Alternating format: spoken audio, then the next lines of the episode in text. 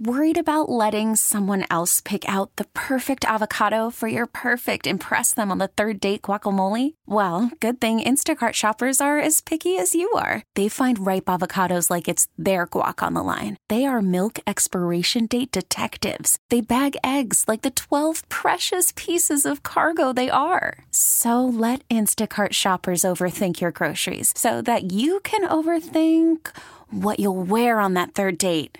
Download the Instacart app to get free delivery on your first three orders while supplies last. Minimum $10 per order, additional term supply. Hiring for your small business? If you're not looking for professionals on LinkedIn, you're looking in the wrong place. That's like looking for your car keys in a fish tank.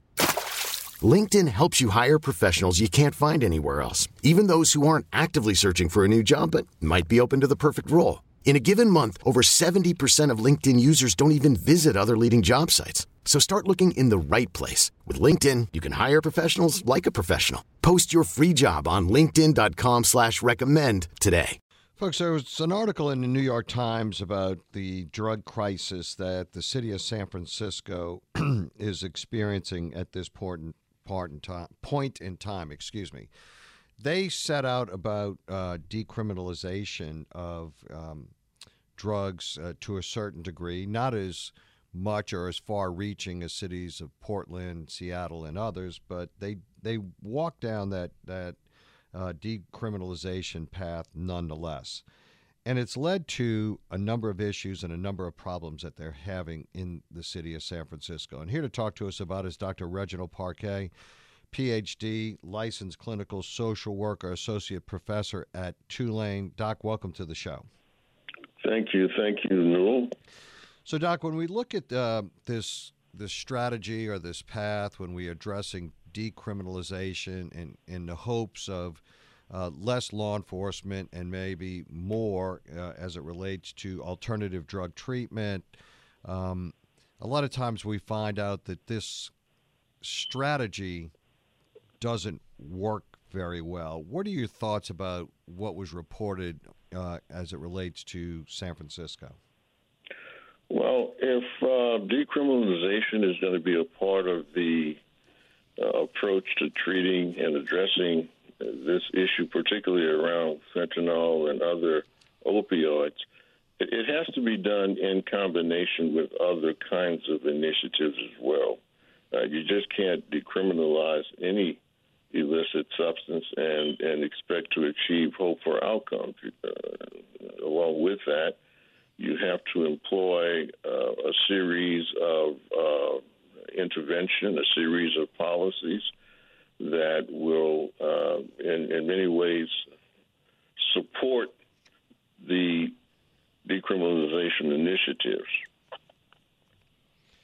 And and obviously fund it, right? I mean, I know we, we talk about this. We we have the the sound bites, uh, but do you feel like we have a, a reluctance to actually put our money where our mouth is and actually fund these initiatives?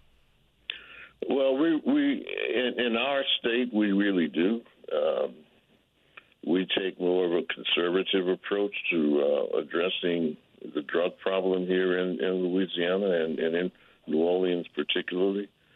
Uh, we don't have a sufficient enough intervention programs uh, that treat individuals who uh, have substance use issues. We also have to take more of a public health approach to addressing this problem as opposed to uh, taking a more uh, criminalization and incarceration, uh, arrest and lock them up and throw away the key approach. Uh, you know, individuals who, who suffer from uh, substance use disorders, they are human beings. And I think if we treat them and their problems uh, more as a, a health issue and a public health issue, um, I think we, would be in a better position to achieve the hope for outcomes that we're looking for.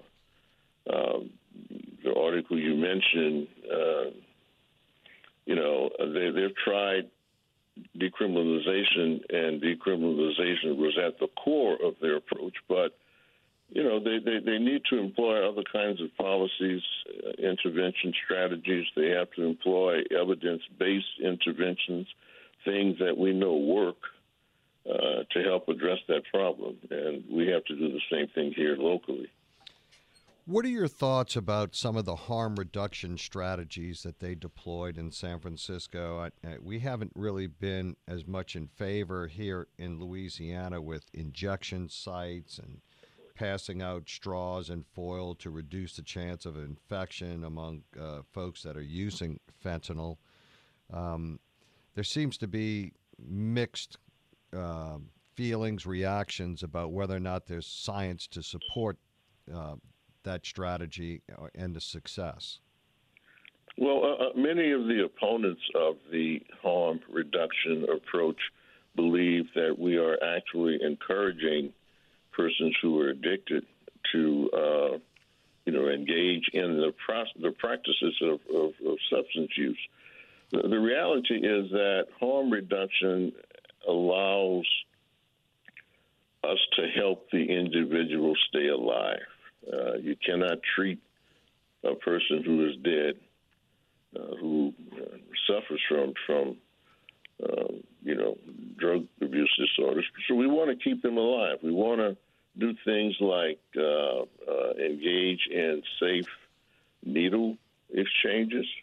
Uh, where we don't increase the, the possibility of, of, hepatitis C and things of that nature, where we don't, you know, increase you know, the potential for more HIV uh, contractions. We, we talk about, in, as part of the harm reduction process, giving uh, free condoms to individuals.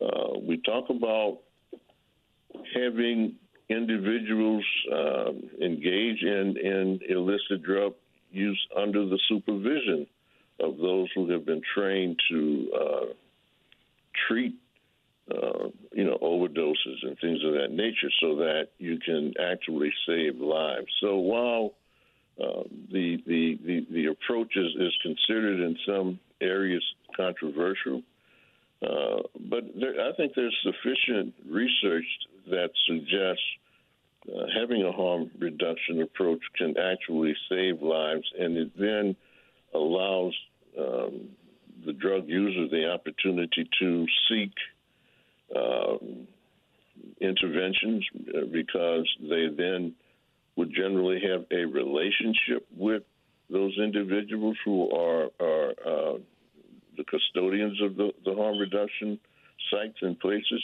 And, and, we found, too, that if you think about what's going on in Portugal, where they had a very serious problem with overdoses, particularly around fentanyl and other opioids, uh, they included very much this approach as a part of their uh, plan to address that problem, and, and they've been very successful. Uh, and, and, there are other places where this approach has been successful. But as I said, you know, if you're of the mindset that uh, employing a harm reduction model might increase uh, drug use, then then uh, you know there might be some complications and, and obstacles to trying to implement such a program. These uh, traditional approaches um, that you know have come about over the years, do they need to change or be modified when we're talking about fentanyl, carfentanil? I mean, you know, with with, with fentanyl, we know that naloxone and others uh, work.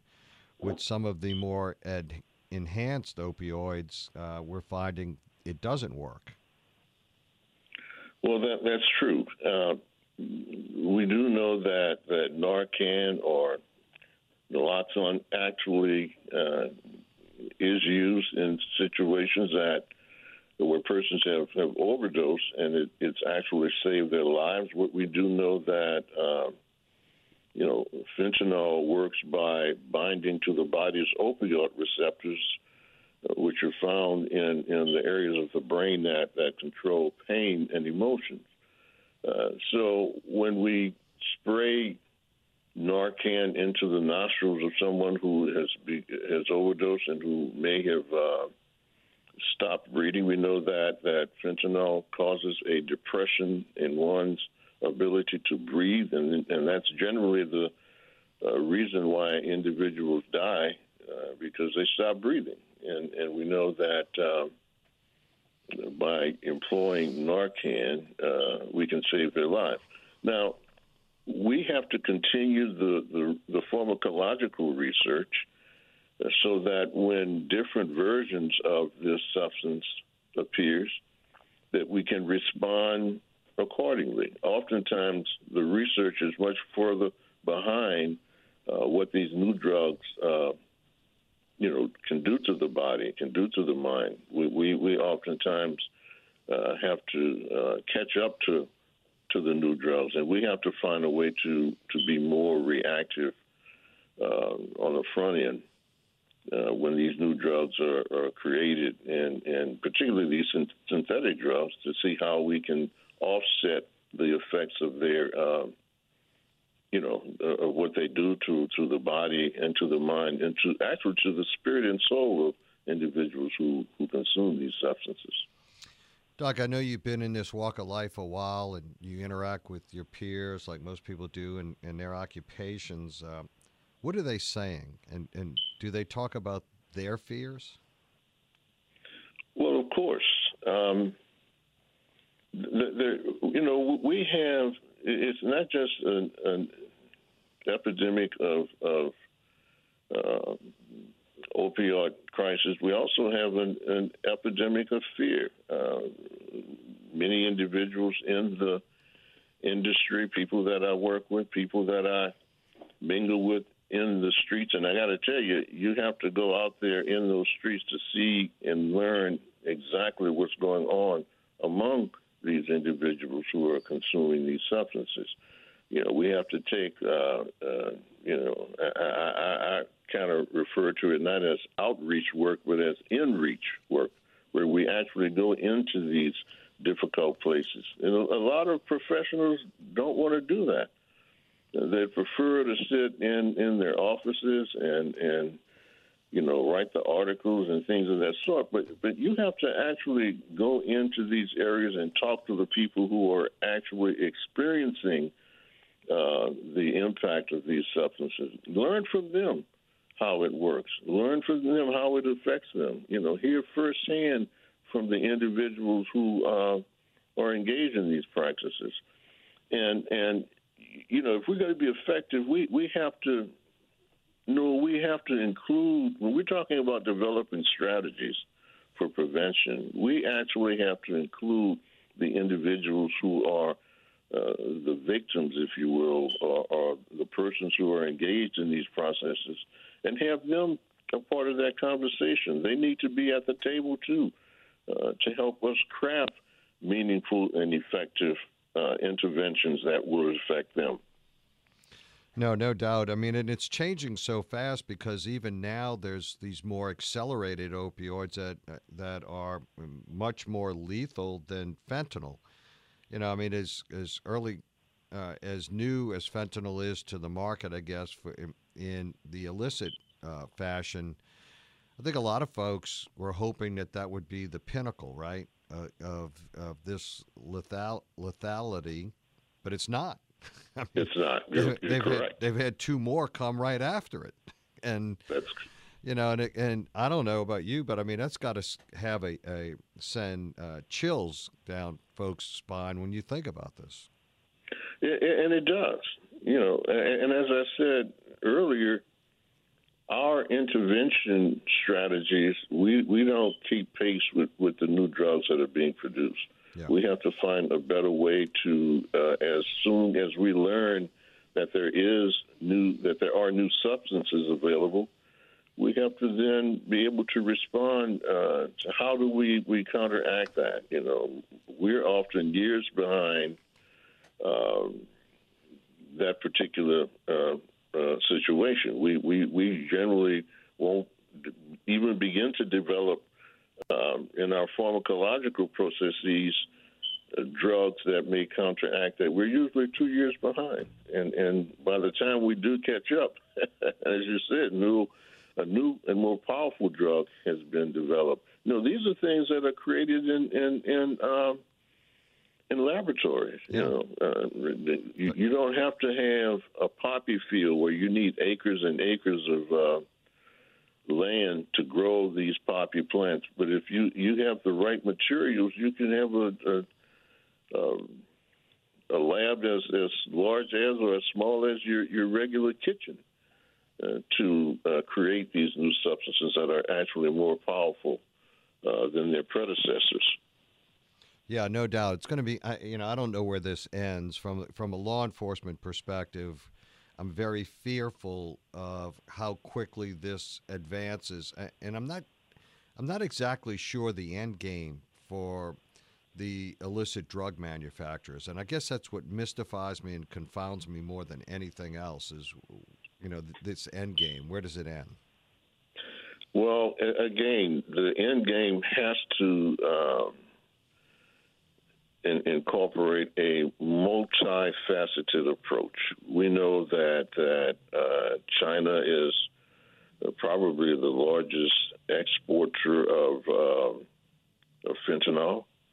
Uh, we know too that they're all, they also are probably the largest exporter of the um, precursors uh, to allow people to make this drug. We have to intervene at that level. We know much of the exports uh, come through the drug cartels uh, in Mexico and then arrive here in the United States. So it has to, that has to be a big part of it. We have to internally address the reason and the question, the million dollar question: Why do people use substances? Yeah, you know, and there is an explanation. We had had, had a, a study done that uh, created a colony of of, of um, you know, and, and we oftentimes use laboratory rats in research. We had a, a study that was done that created an environment where these rats were giving all of the things that they needed to make them happy and satisfied. They, they were afforded uh, wonderful uh, relationship opportunities with other rats in, rats in the lab. They were afforded uh, um, um, sufficient food and nourishment to meet their, their physical needs. They were afforded uh, nourishment to meet their, their psychological needs. They were even afforded opportunities to meet, meet their sexual needs. And the key is we found that relationships and having powerful and, and meaningful relationship that helps to satisfy our um, our emotional, physical, social, spiritual needs. They were using less drugs than those individuals in the other uh, part of the study. Uh, the other, I said individuals, but the other uh, rats in the other part of the study, where those needs weren't weren't being met.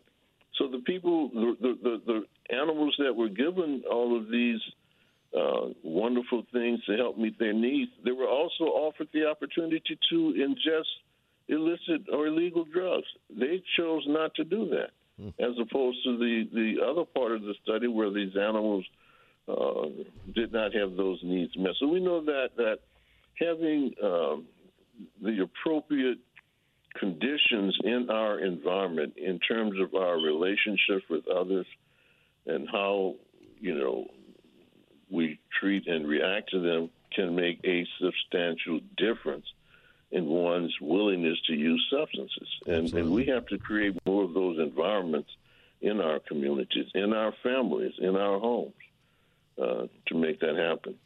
Well, we'll continue to monitor this topic. We'll love to get you back on, Dr. Reginald Parquet. We really appreciate you joining us on the Friday before Mardi Gras. You are a trooper, Doc.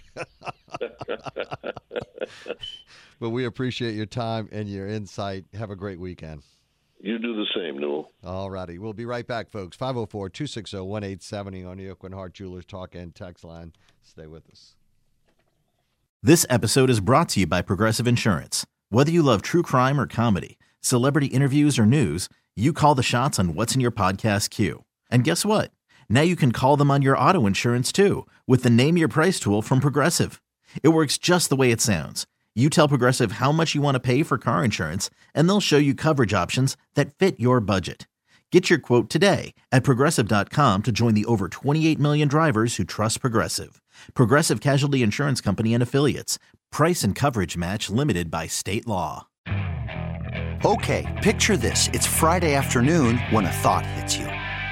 I can spend another weekend doing the same old whatever, or I can hop into my all new Hyundai Santa Fe and hit the road. With available HTRAC, all wheel drive, and three row seating, my whole family can head deep into the wild. Conquer the weekend in the all new Hyundai Santa Fe. Visit HyundaiUSA.com or call 562 for more details. Hyundai, there's joy in every journey. Spring is a time of renewal, so why not refresh your home with a little help from Blinds.com? We make getting custom window treatments a minor project with major impact. Choose from premium blinds, shades, and shutters. We even have options for your patio, too. Blinds.com invented a better way to shop for custom window treatments. There's no pushy salespeople in your home or inflated showroom prices. Our design experts can help you find the perfect window treatments on your schedule. We'll even send free samples directly to you. Plus, we can handle the measuring and installation for you. Unlimited window treatments installed for just one low cost. And with Blinds.com, you'll always get transparent pricing, no hidden fees. Our free shipping and 100% satisfaction guarantee can put the spring back into your step and into your home, too. Shop Blinds.com right now and save up to 45%. Up to 45% off for a limited time at Blinds.com. Blinds.com. Rules and restrictions may apply.